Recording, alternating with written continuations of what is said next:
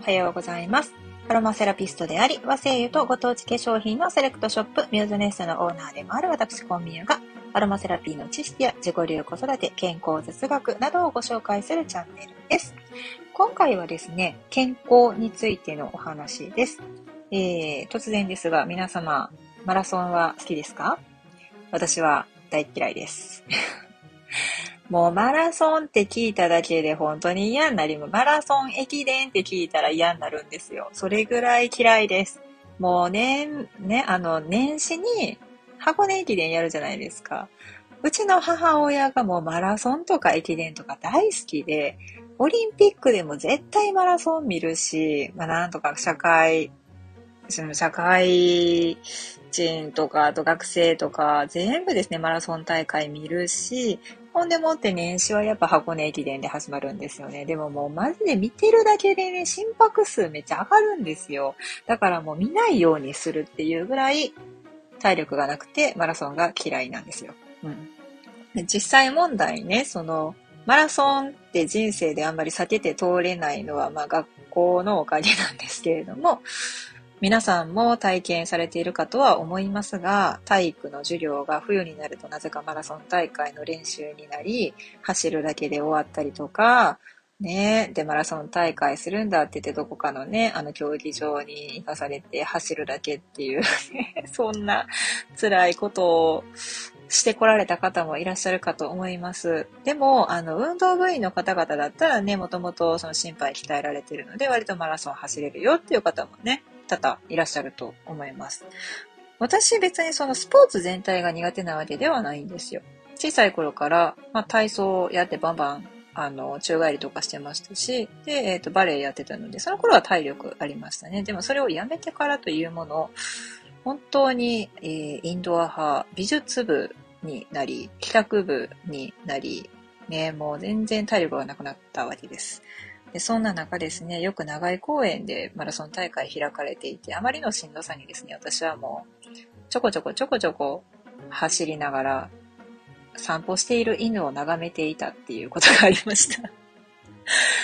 友達がみんななんかね、テニス部員とかね、バスケ部員とかでね、みんなごっつ早いんですよ。だからまあ遠慮なく私のことは置いていってくださいと 言って、まあ彼女たちはね、1、2、3位とかね、まあいろいろ走るわけですけれども、私はもうマイペースで、とりあえず4キロ走ったらいいんだよねと、公園一周走ったらいいんだよねということで、もうマイペースにちょこちょこちょこちょこ走りながら散歩する犬を見てたんです。それ見てたらですね、なんと長井公園を走っている、散歩している犬たちっていうのがですね、高級、まあ、いわゆるすごいね、あの、高級な犬種が多かったんですよ。もうそれに気づいてからずっと見てましたね。いや、だってアフガンハウンドとか走ってるんですよ。もうそんなマラソン大会とかどうでもよくてじーって見たくなりますよね。長い公園にアフガンハウンドおるんや、みたいなね。で、それを作文に書いて体育の先生がね、まあ、こともあろうに担任だったんで、近藤さんこれ面白いね、みたいな感じに言われました。先生ごめんなさい。じゃあ、ちゃんと走ったよ。走、最後まで走ったって、みたいなね、感じでした。でもこう、見た目になんかこう、スポーツは普通にできそうな感じがする、するのか、それとも、その、スポーツできる子たちと一緒にいるから、まさかそんなに心肺機能が弱いとは思ってくれないのか、あの、体育の授業の中で心拍数を測るっていう機会があったんです。何かの運動をした後で、え自分で脈拍を測ろう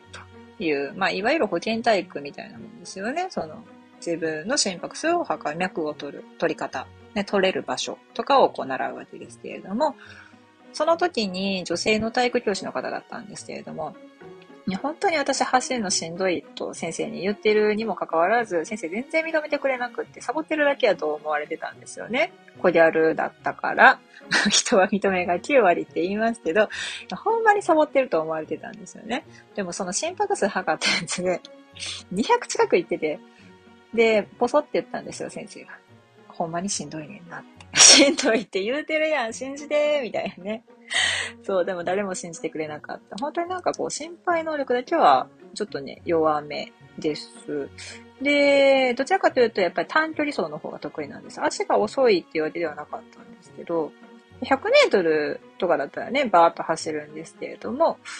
400とかもう死んでも嫌っていう感じですね。そんな私が一番苦手とするこのジョギング、マラソン、ランですよね。ウォーキングでさえそんな好きじゃないんですよ。でも、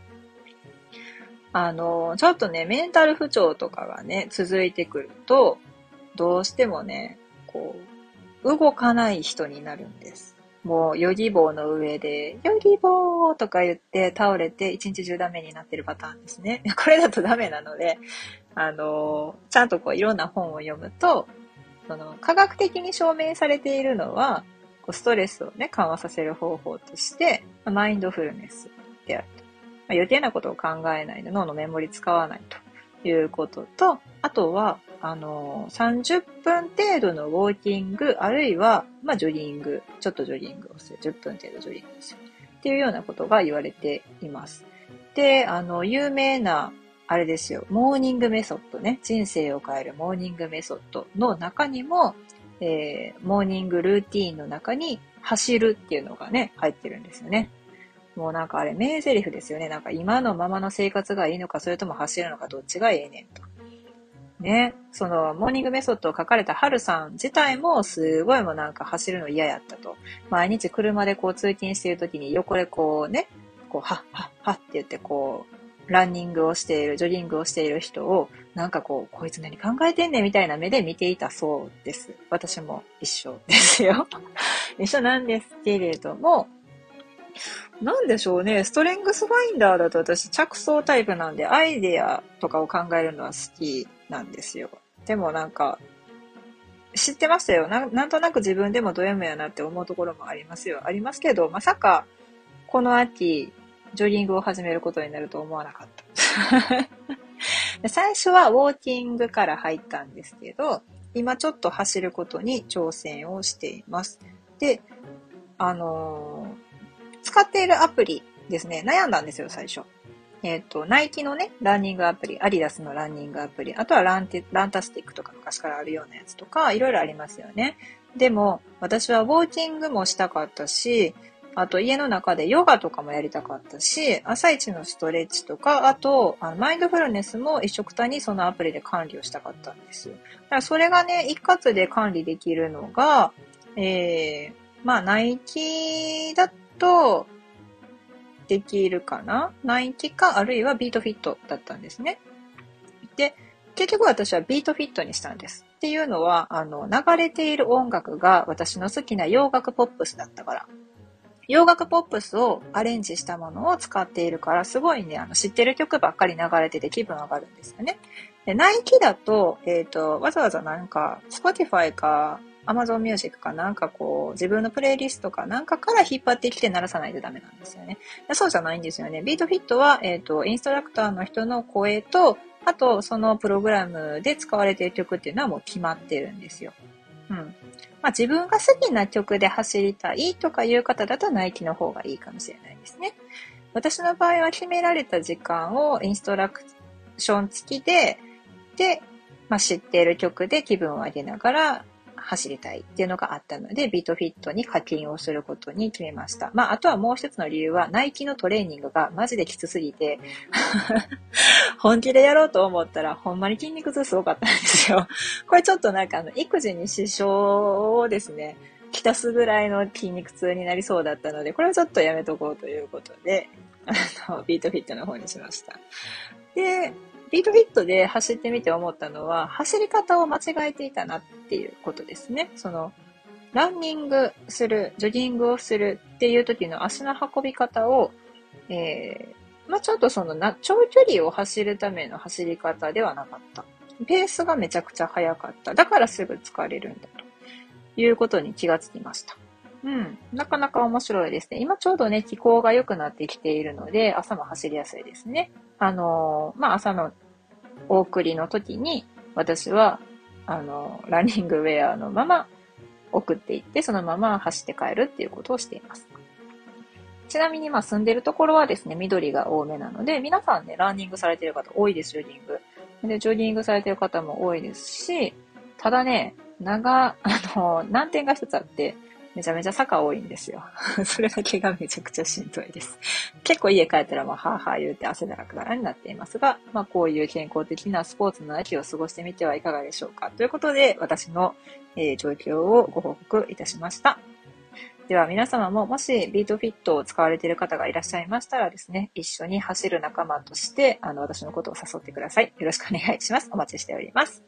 以上、和製油とご当地化粧品の専門店、ミューズネストのオーナー、コンビューでした。ではでは。